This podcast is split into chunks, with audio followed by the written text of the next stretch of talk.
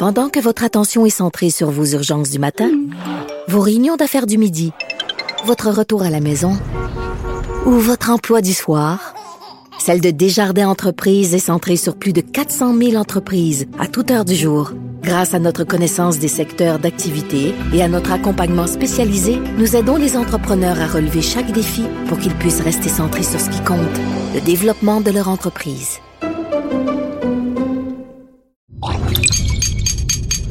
Cube Radio.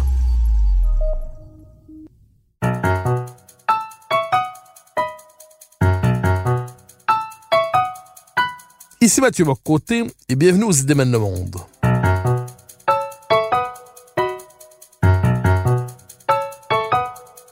Nous chercherons à comprendre, à travers le regard des intellectuels québécois et européens, les grands débats qui façonnent notre monde.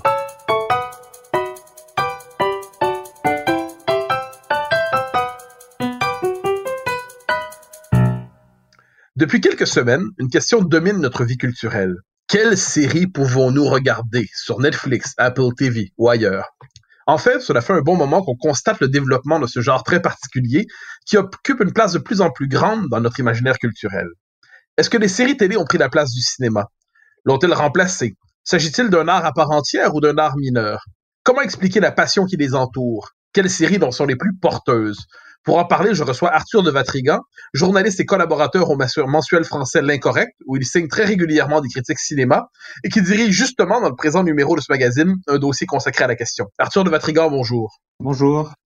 Alors, question première, euh, la télévision, des, des téléromans, chez nous on appelle ça des, télé, des téléséries, ça existe depuis très longtemps, mais la mode des séries telle qu'on la connaît aujourd'hui, à quand remonte-t-elle à peu près?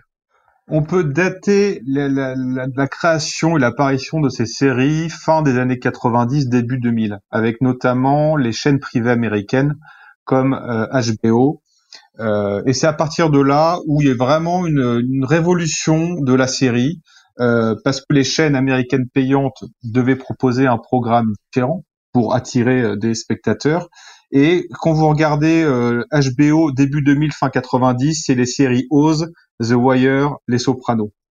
Et c'est même si on avait Twin Peaks sur ABC un peu avant, au début des années 90, c'est vraiment à partir de là que la série devient un programme différent, trouve euh, un public parce que rompt justement avec cette habitude des séries un peu familiales, un peu sympathiques, un peu niaises parfois, euh, des petites séries euh, qu'on avait l'habitude de voir l'après-midi ou parfois le soir également. Elles sont devenues plus transgressives, elles s'affranchissent des codes, elles n'esquivent pas la noirceur, elles n'esquivent pas la violence, même de parler de cul dans les comédies, même parfois d'en montrer quand vous regardez la série Sex and the City, qui est, la, qui est une série féminine, euh, pas encore féministe, mais féminine, et qui parlait de choses légères et plus sérieuses, il y avait des passages un peu osés dedans. Et puis la série, c'est aussi à ce moment-là qu'ils osent les, anti-héros, les sulfureux, euh, voilà. Et, et, puis une révolution aussi dans l'écriture, avec des formats qui sont beaucoup plus précis, et c'est là où on, voit également l'apparition de ce fameux titre de showrunner, c'est-à-dire le directeur de projet de la série. Alors, une série, dans l'imaginaire, à tout le moins nord-américain, une série semble marquer, vous avez évoqué The Wire, Soprano, mais une série semble marquer l'entrée du commun des mortels dans l'univers des séries. C'est 24, euh, 24 euh, heures minutes avec euh, Kiefer Sutherland. Est-ce qu'on veut dire que cette série marque une rupture dans, tout le moins, ou un point de départ, peut-être tout simplement, dans l'histoire contemporaine des séries télé? Si, parce que oui, tout à fait. Mais c'était une série qui est encore un peu euh, un peu gentil. Euh, c'est une série qui accroche par son écriture, accroche par son efficacité. Je sais plus combien de saisons il y a, mais les gens devenaient complètement addicts. Il y a une vraie addiction à 24 heures euh, qui s'est créée. Et ça a dû durer quoi Ça s'est étalé sur une dizaine d'années à peu près. Et je sais que les gens regardaient saison 1, saison 2, saison 3, saison 4, saison 5, saison 6, etc. Et ceux qui commençaient, qui avaient le malheur de commencer après la saison 6, au moment où la saison 6 était diffusée, recommençaient la saison 1 et pouvaient regarder en deux, deux, deux semaines, quatre ou cinq saisons d'affilée. Donc l'addiction de la série, la série vraiment accrocheuse, un peu adulte, commence avec 24 heures, mais c'est pas encore la série euh, vraiment audacieuse. On est encore dans une série un peu que j'appelle gentillette. Donc vous nous dites qu'il y a une rupture, il y a, vous avez l'exploration de la part euh, sombre de l'âme humaine, la violence, euh, le sexe euh, des, anti-héros. Si on distingue entre le cinéma et son esthétique qui lui est propre, et la série, est-ce qu'il y a une esthétique propre aux séries nouveau genre? Est-ce qu'il y a quelque chose qui les caractérise comme format culturel, ou c'est simplement le fait qu'elles ont rompu avec le modèle traditionnel, familial, gentillet, qui leur donne sa, leur vigueur aujourd'hui? Est-ce qu'elles ont une esthétique particulière qui expliquerait pourquoi il y a une telle addiction autour de ce phénomène aujourd'hui? Alors il y a, il y a, plusieurs choses. Il y a évidemment qu'il y a une, une, différence esthétique. Et je vais vous donner deux, deux, deux noms, deux titres, showrunner et cinéaste. On parle de showrunner pour les séries, on parle de cinéaste pour les metteurs en scène. C'est un film de Terrence Malick, c'est un film de Carpenter, c'est un film de euh, Truffaut. Et pour les séries, vous allez dire c'est le showrunner de The Wire qui a fait cette série-là. C'est le showrunner de The Shield qui a fait cette série-là. Le showrunner, c'est le directeur de projet. C'est celui qui conçoit la série. Généralement, réalise peut-être le premier épisode, écrit, mais ensuite a une batterie pour les plus grosses séries, une batterie de scénaristes avec lui, et garant en même temps de la, euh, j'allais dire, de la charte graphique de la série. Mais tout repose sur l'écriture. Alors que pour le cinéma, c'est vous pouvez avoir un, un, scénariste, vous pouvez avoir un monteur qui soit différent du metteur en scène, mais tout repose sur la mise en scène. C'est la différence principale est là. Je vous mets au défi de me donner le nom d'un des deux réalisateurs de la série Game of Thrones. Honnêtement, j'échoue lamentablement ce défi. Mais très peu de personnes les connaissent. Alors pourtant, c'est le réalisateur. Que si je vous cite un film connu, si je vous cite, euh, je sais pas, euh, Le Seigneur des Anneaux, vous allez tout de suite me répondre qui est le réalisateur. Par contre, le scénariste, vous aurez plus de mal. Voilà. Et le scénariste, vous aurez plus de mal. C'est pour ça qu'il y a une vraie différence. Si je parle de ce titre-là, c'est pour vous montrer qu'il y a une vraie différence ensuite dans le résultat. Parce que si vous reprenez par exemple Game of Thrones, qui est la série qui, qui, qui, voilà, qui a fait beaucoup parler, beaucoup, énormément de personnes l'ont vu, pas forcément dans les audiences parce qu'il y a des milliards de piratage, mais c'est la série qui a une, une grosse notoriété. Et si vous vous rappelez les discussions autour de la série, c'était pas forcément sur le côté euh, transgressif ou sur la mise en scène ou sur l'image, mais ce qui choquait, interloquait et frappait les spectateurs, c'était que lors des premières saisons, des premiers épisodes, on butait systématiquement le gentil. Et ça, c'est pas du cinéma. Je veux dire, c'est une écriture. Ce qui notait, ce qui démarquait, c'était l'écriture. Dans l'écriture, on tuait le gentil. Alors après, ils ont dû changer parce qu'on était plus surpris. Alors que quand vous parlez d'un film, vous allez plus parler d'une scène, d'une image, d'un dialogue ou d'une musique, ou les deux mises en. Donc c'est là où il y a vraiment une différence principale, c'est toute la série repose sur l'écriture et l'évolution des personnages. Je vais vous citer David Fincher, qui est hein, le grand réalisateur Fincher qui a fait Seven, qui a euh, euh qui a euh, et qui est passé à la série il, il, disait que les gens redécouvraient la télévision, c'était les personnages. Ils découvraient des personnages plus intéressants parce que ces personnages déclarent agir d'une certaine manière, mais au fil du temps évoluent dans une autre direction. Là, on parle encore une fois que d'écriture et que de personnages. Et pourquoi la série justement est différente et fascine autant C'est parce qu'elle appelle à l'identification et à la projection. La série raconte ce qu'elle raconte et pas autre chose. Ça peut être aussi le danger, on pourra y revenir. Alors que le cinéma, c'est l'indifférence, c'est la mise en scène, c'est la distance, c'est l'ellipse, c'est le hors-champ, c'est la suggestion. Voilà, toute la différence est là. Et donc, pareil, si je vous pose une question, vous aurez beaucoup de mal à reconnaître un style visuel d'une série. Je vous dis, c'est quoi le style visuel de Game of Thrones? C'est quoi le style visuel de Breaking Bad? C'est quoi le style visuel de Peaky Blinders? C'est très compliqué de me le définir en deux phrases. Alors si je vous demande le style visuel d'Hitchcock, le style visuel de Malik ou le style visuel de Woody Allen, vous saurez globalement me répondre en deux phrases ce que c'est. Et pour terminer juste cette partie-là, euh, Truffaut disait que Truffaut, qui est donc un des plus grands cinéastes français et qui est l'un des derniers cinéastes admirés par les, les, autres cinéastes, Truffaut disait que la mise en scène consistait justement à se détacher du scénario. Alors que la mise en scène de la série consiste justement à coller au plus près du scénario avec les codes que le showrunner a décidés.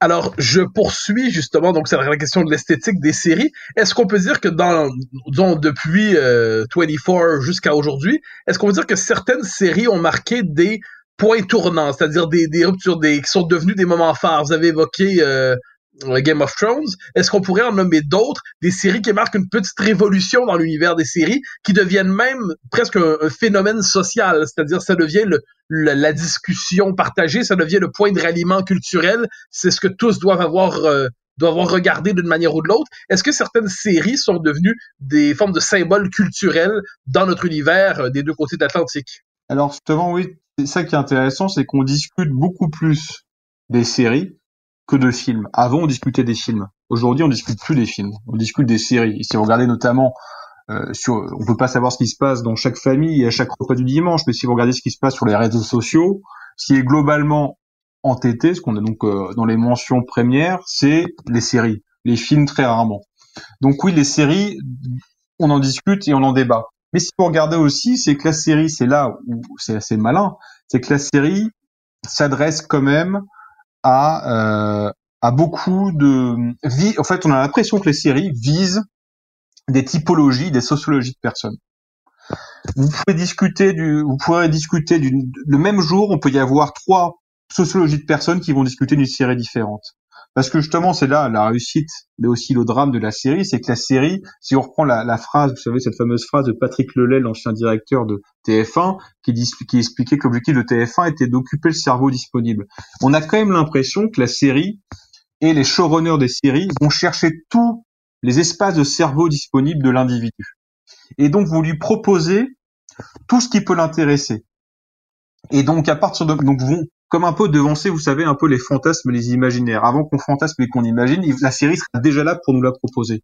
Mais ça signifie aussi que la série va chercher des choses qui concernent vos euh, vos particularités, vos intérêts, euh, votre culture, euh, vos références. Et donc, c'est un peu compliqué de dire qu'il y a une série qui a fait, qui a créé la discussion partout.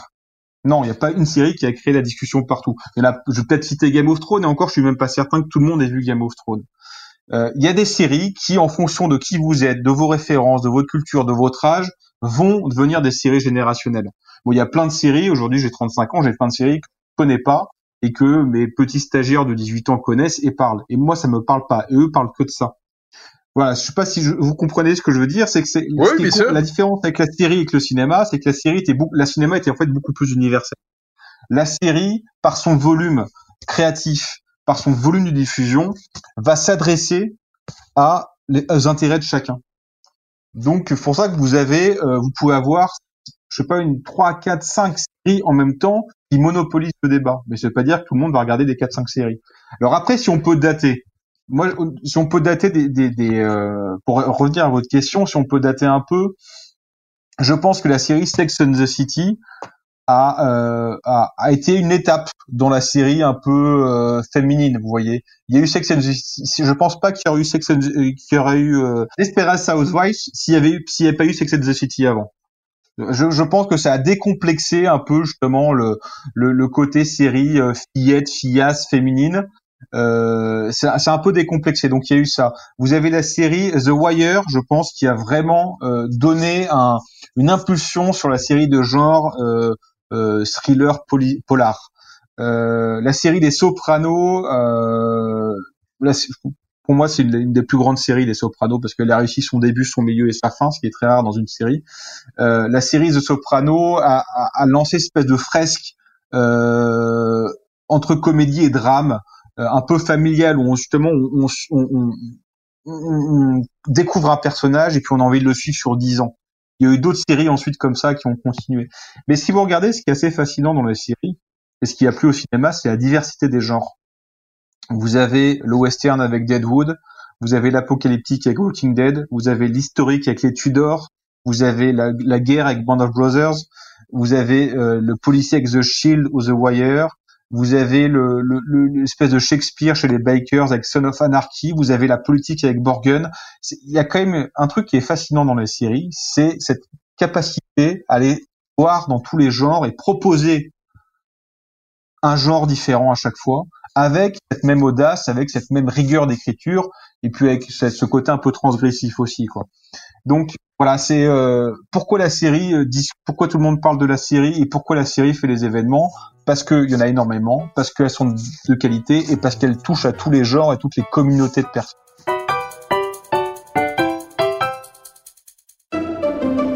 Pendant que votre attention est centrée sur cette voix qui vous parle ici, ou encore là, tout près ici, très loin là-bas, ou même très, très loin. Celle de Desjardins Entreprises est centrée sur plus de 400 000 entreprises partout autour de vous. Depuis plus de 120 ans, nos équipes dédiées accompagnent les entrepreneurs d'ici à chaque étape pour qu'ils puissent rester centrés sur ce qui compte, la croissance de leur entreprise.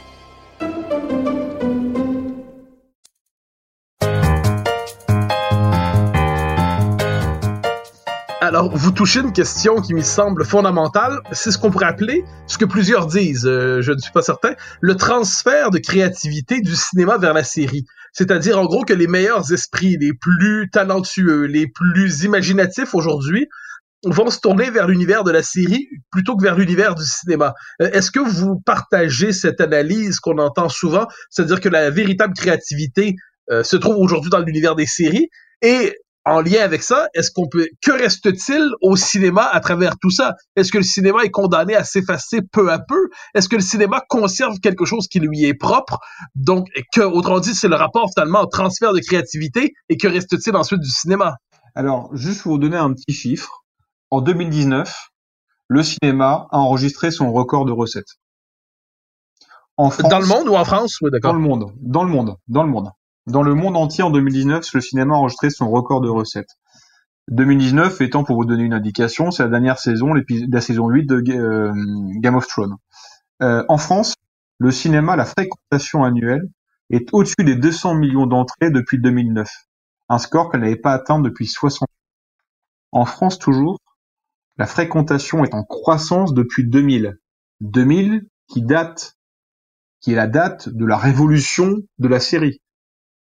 Donc, d'un point de vue fréquentation et d'un point de vue financement, le cinéma est encore bien présent.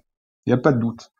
Si vous regardez sur les plateformes, ce qu'on appelle les SVOD, type Netflix, dans les, en 2019, dans les cinq productions Netflix les plus regardées, vous avez quatre films.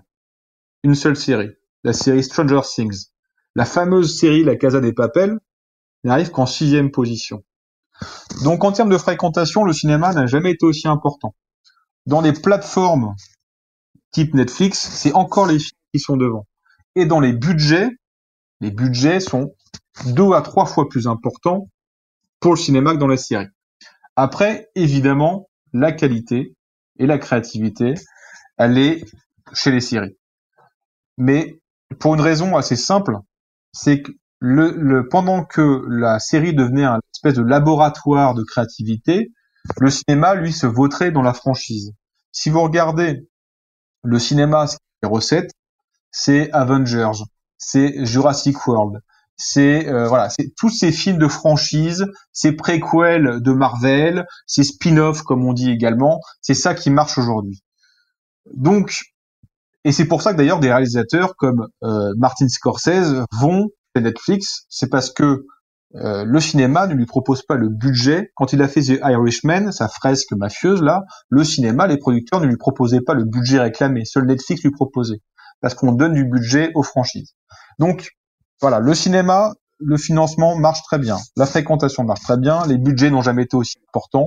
Mais c'est uniquement pour les franchises, les Marvel, les films de super-héros, voilà. La série, elle, existe justement comme on, parlait tout à l'heure de Game of Thrones, de The Wire, existe parce qu'il y a une créativité, parce qu'il y a une, espèce de laboratoire d'idées. Et en effet, on voit notamment des gens du cinéma qui vont vers la série. Euh, on a Soderbergh qui allait à la série, on a Scorsese qui allait à la série, on a Spielberg qui est passé à la série. Dans les acteurs, c'est pareil, on a Joe qui allait à la série.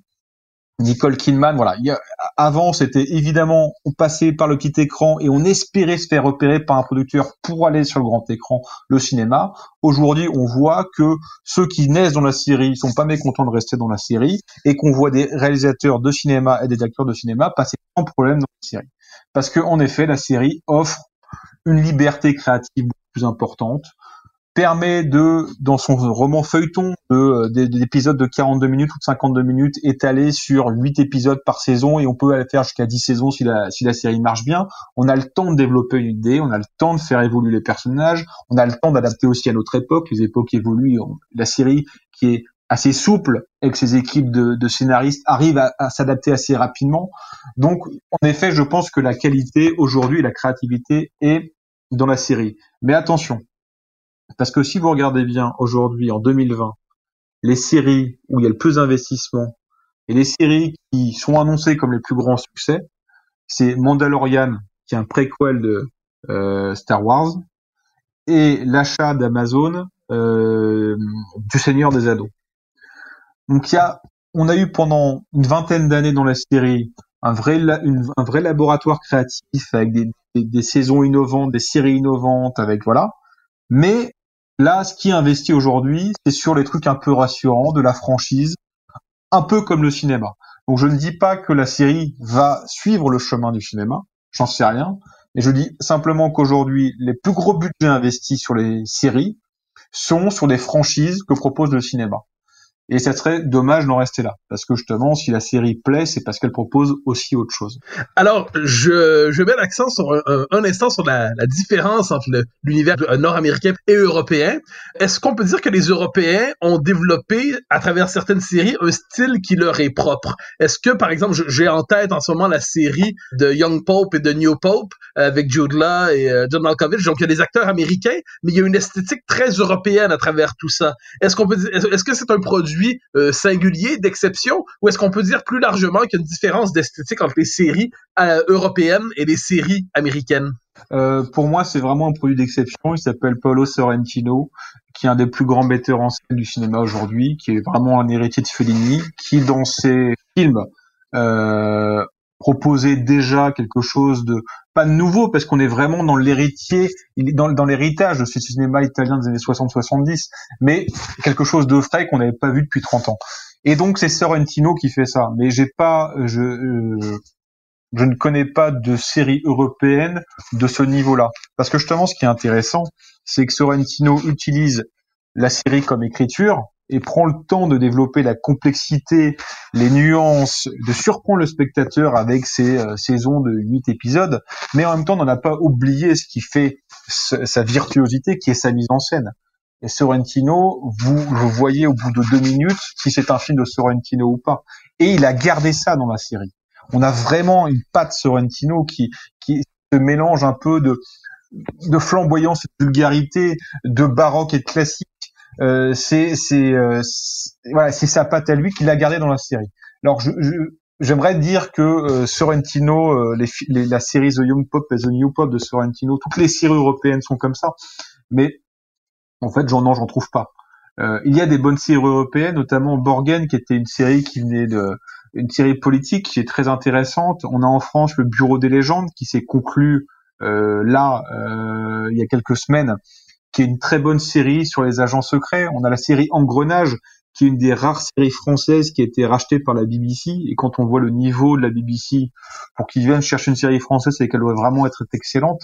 Et qui est une série française policière qui a cette particularité de vous présenter sur une enquête tous les rouages de la justice. Donc vous avez affaire aux procureurs, vous avez affaire aux magistrats, vous avez affaire aux avocats de la défense et aux policiers. Et c'est une série qui est très bien écrite, très bien jouée. Mais elle n'a pas un style esthétique particulier. Je pense malheureusement que The Young Pop et The New Pop sont dû au talent de Sorrentino et uniquement dû au talent de Sorrentino. Alors, je vous transforme un instant, euh, je vous fais porter la tunique du sociologue, vous me le pardonnerez pour un instant. Euh, est-ce qu'on peut, par ailleurs, s'inquiéter d'une forme de dépendance, euh, j'allais presque dire d'esclavage mental par rapport aux séries?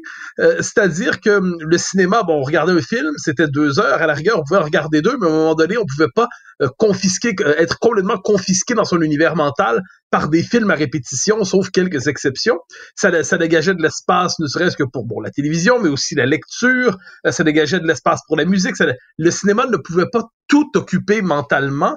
Euh, Est-ce qu'on peut dire qu'inversement, la série est en train de tout écraser culturellement, tout écraser notre espace mental, ce qui fait qu'il y a de moins il y a une forme de dépendance presque toxique qui se développe par rapport à ça, et que l'individu sait se concentrer pour regarder 12 heures de suite de télévision pour voir 12 épisodes d'une série, mais il parviendra de moins en moins à lire, de moins en moins à avoir la part de silence nécessaire justement pour lire des grands livres, lire tel ou tel essai, et ainsi de suite. Oui, c'est le danger, c'est le risque, on l'a vu, euh, parce que la série, par son format, qui je vous le rappelez, je le rappelle également, c'est un vieux format, hein, c'est le roman de la table ronde, c'est Homer, c'est les romans feuilletons du 19e. De par sa construction scénaristique et sa durée, euh, qui est très bien calibrée, fait que c'est fait pour qu'on y retourne, euh, que la fin, on a envie de savoir la suite. Mais ensuite, il y a aussi son mode de diffusion qui a beaucoup changé. Avant, il fallait quand même attendre. Euh, alors c'était un peu le cas pour des grandes séries comme Game of Thrones, qui réussissaient à diffuser au compte-gouttes, mais je ne connais pas une personne qui est à la fin qui arrivait au début de Game à la fin de Game of Thrones ne disait pas je vais attendre que la saison complète soit terminée pour pouvoir la regarder. Donc mis à part ces séries là très rares qui diffusent au compte-gouttes par Netflix et Canal+ et d'autres et d'autres chaînes et d'autres plateformes, la série est immédiatement disponible. Et donc on n'a plus l'attente qu'on avait avant. On devait attendre une semaine, deux semaines pour avoir ça. Donc la série par son format est fait pour vous pour que vous y retourniez pour savoir la suite. Et, et, Netflix a changé le mode de consommation. Et là, je parle de consommation volontairement, pour pas dire diffusion, parce qu'on n'attend plus, on a tout tout de suite. Après, c'est notre époque. Hein. On est dans une époque où on veut tout tout de suite. On est dans une époque de surconsommation. Et Netflix se pose même la question de proposer un mode de diffusion en accéléré pour vous dire à quel point ils vont loin. C'est-à-dire déjà, vous allez pouvoir regarder les 12 épisodes de la saison, mais on va vous trouver un fonctionnement pour que vous puissiez un peu plus vite pour garder éventuellement la saison 2 ou une autre série en parallèle. Donc oui, le risque, c'est ça. Le risque de la série, c'est on est complètement euh, addict à ça. Et après, il y a encore l'autre problème de la série, c'est que la série, euh, comme on est dans dans un mode de consommation, on est globalement passif sur une série, on regarde, et on, aime se laisser faire, on aime regarder. Mais le problème, c'est qu'il y en a qui utilisent ça pour vous éduquer. Et on voit notamment chez Netflix et d'autres grandes chaînes qui n'hésitent pas à aller dans les idéologies, euh, peut être des idéologies de genre, les, idéologies antiracistes, les dictatures de minorité, tout ce que vous passez votre temps à analyser. Euh, les séries, ils vont là-dedans. Et gangrène petit à petit vous, vous pouvez, sans faire vraiment attention, vous bouffez 10 heures de série avec une histoire à premier abord sympathique, des persos sympas, voilà, un truc là, hein, mais qui vous diffuse et qui vous inocule de l'idéologie sans que vous vous rendiez compte. Donc c'est le problème. Il y a deux, deux soucis que je relève, c'est ça, c'est que vous avez l'addiction et vous êtes complètement passif et vous êtes plus dans une diffusion mais dans une consommation. Et l'autre côté, et ça on peut citer plein de séries, de l'autre côté, c'est des personnes qui utilisent ça pour vous inoculer du prêt-à-penser ou du savoir à penser. On se rapproche peu à peu de la fin de, l'émission. Il nous reste quelques minutes. Je m'en voudrais de ne pas faire appel, non pas cette fois chez vous, au sociologue, mais tout simplement à l'admirateur, à, à l'esthète, au, au, passionné de l'univers euh, de la culture. Euh, Est-ce que vous, vous pourriez, à travers l'ensemble des séries que vous avez visionnées, nous dire lesquelles, selon vous, se, se classe parmi, je sais pas si le mot chef-d'œuvre est le bon, mais à tout le moins les produits d'exception qui, euh, pour quelqu'un qui ne serait pas un fanatique de l'univers des séries, on dirait néanmoins va voir regarde telle série, regarde celle-ci, regarde telle autre série, parce que là est vraiment devant des produits d'une qualité absolument remarquable. Est-ce que donc selon vos goûts personnels, selon vos préférences, est-ce que vous nous recommanderiez certaines de ces certaines séries en nous disant ça c'est incontournable, c'est l'équivalent d'un très très grand film? Euh, vous dites bien goût personnel parce que justement la différence du cinéma où il y a des règles et on peut ne pas aimer quelque chose mais reconnaître que c'est un grand film, la série c'est une relation très personnelle que vous construisez avec l'histoire, avec les personnages. Donc moi, par exemple, c'est trois séries que je n'ai pas du tout aimées et que j'ai pas dépassé les six premiers épisodes, c'est Breaking Bad, Mad Men et Peaky Blinders, qui sont des séries voilà qui ont qui marchent ou qui ont marché, qui ont créé une communauté. Voilà, c'est des séries que j'ai pas du tout apprécié. Euh, mais parce que c'est très subjectif. Je vais vous donner des séries objectivement bonnes et qui en plus subjectivement j'ai aimé. The Young Pop et The New Pop, évidemment parce que euh, de Sorrentino, parce que c'est une série qui est unique par son écriture, euh, par sa mise en scène. Euh, voilà, c'est et c'est l'œuvre d'un très très grand metteur en scène. Et une série comme ça, vous n'en verrez pas d'autres, à part celle de Sorrentino, mais vous n'en verrez pas d'autres. Euh, Game of Thrones, évidemment, parce que Game of Thrones, ça se tient du début à la fin. Il y, a des passages à vie, il y a des trucs moins bien, mais du début à la fin, ça se tient. Euh, il y a des moments exceptionnels, des moments, des, grands moments de cinéma dans des scènes, des grands moments de cinéma, et une vraie évolution de personnage. Il y en a une que j'aime particulièrement, c'est Son of Anarchy, euh, qui est fait par la, qui est l'œuvre du d'un des scénaristes de The Shield, qui est une des séries des années 2000 qui a très bien fonctionné. Son of Anarchy, ça raconte l'histoire de Macbeth chez les bikers. Donc c'est très particulier. Je suis pas du tout un, un de bike, de bikers, de moto, j'y connais rien. Mais j'ai tout de suite accroché dans cette série-là parce qu'elle me plonge dans un univers que je ne connaissais pas, tout en reprenant les, classiques de, Shakespeare. Et donc c'est une autopsie de l'âme humaine. Il y a une bande son qui est admirable, une galerie de trognes de bikers assez fascinant. Euh, c'est très violent, ça dérape par instant, mais c'est audacieux et c'est franc. Ça vous prend jamais en traître. Et par son audace, ça peut déraper de temps en temps, mais globalement, ça sort pas de la route. Comme euh, comme une moto à toute vitesse, quoi. Donc c'est une série que j'ai, voilà, c'est une série que j'ai beaucoup beaucoup appréciée. Surtout, j'ai regardé des, je sais plus combien de, saisons il y a, il y a 8 ou 9, sans, sans, problème. Après, évidemment, je vous conseillerais Les Sopranos, qui est la, qui est l'équivalent, si vous voulez, dans le cinéma de, des parrains. C'est le, le, classique, c'est le classique des classiques, Les Sopranos. Alors par contre, ouais, il y a une dizaine de, saisons aussi, donc faut voilà, il faut prévoir ça si on accroche. La, la, les, je dirais aussi la, la, la série Oz, euh, pareil, qui a été fait par HBO début fin des années 90, début des années 2000, qui est une, série sur le milieu carcéral qui est très violente, mais qui offrait une vraie nouveauté dans l'écriture et dans la mise en scène. Euh, voilà, c'est les Game of Thrones, The Young Pop, Son of Anarchy, Les Sopranos, qui est un classique de classique, et Oz, parce que c'est vous si pour se replonger un peu dans l'histoire de la série, pourquoi la série à ce moment-là a, a, changé, a, a, fait sa mue, euh, Ose est assez euh, représentatif de ça. Alors Arthur de Vatrigan, sur ses recommandations, sur ses conseils et après cette passionnante analyse, je vous remercie infiniment de votre passage vous démène le monde. Merci infiniment. Merci à vous.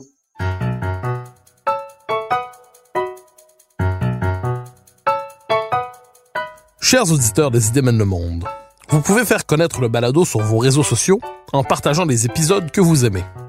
Cela nous donne à chaque fois un fier coup de main pour faire découvrir le balado. Ainsi, si vous écoutez sur une autre plateforme que Cube Radio, laissez-nous un commentaire. C'est encore une fois un geste qui nous permet de faire connaître la série au plus grand nombre. Merci à vous d'être à l'écoute. Vous pouvez me suivre sur Twitter et sur Facebook. Vous pouvez également lire mes chroniques chaque mardi, mercredi, jeudi et samedi dans le Journal de Montréal. Et chaque semaine, vous pouvez me suivre à la joute à TVA. Animation et recherche, Mathieu Bock-Côté. Réalisation, Anne-Sophie Carpentier. Une production Cube Radio.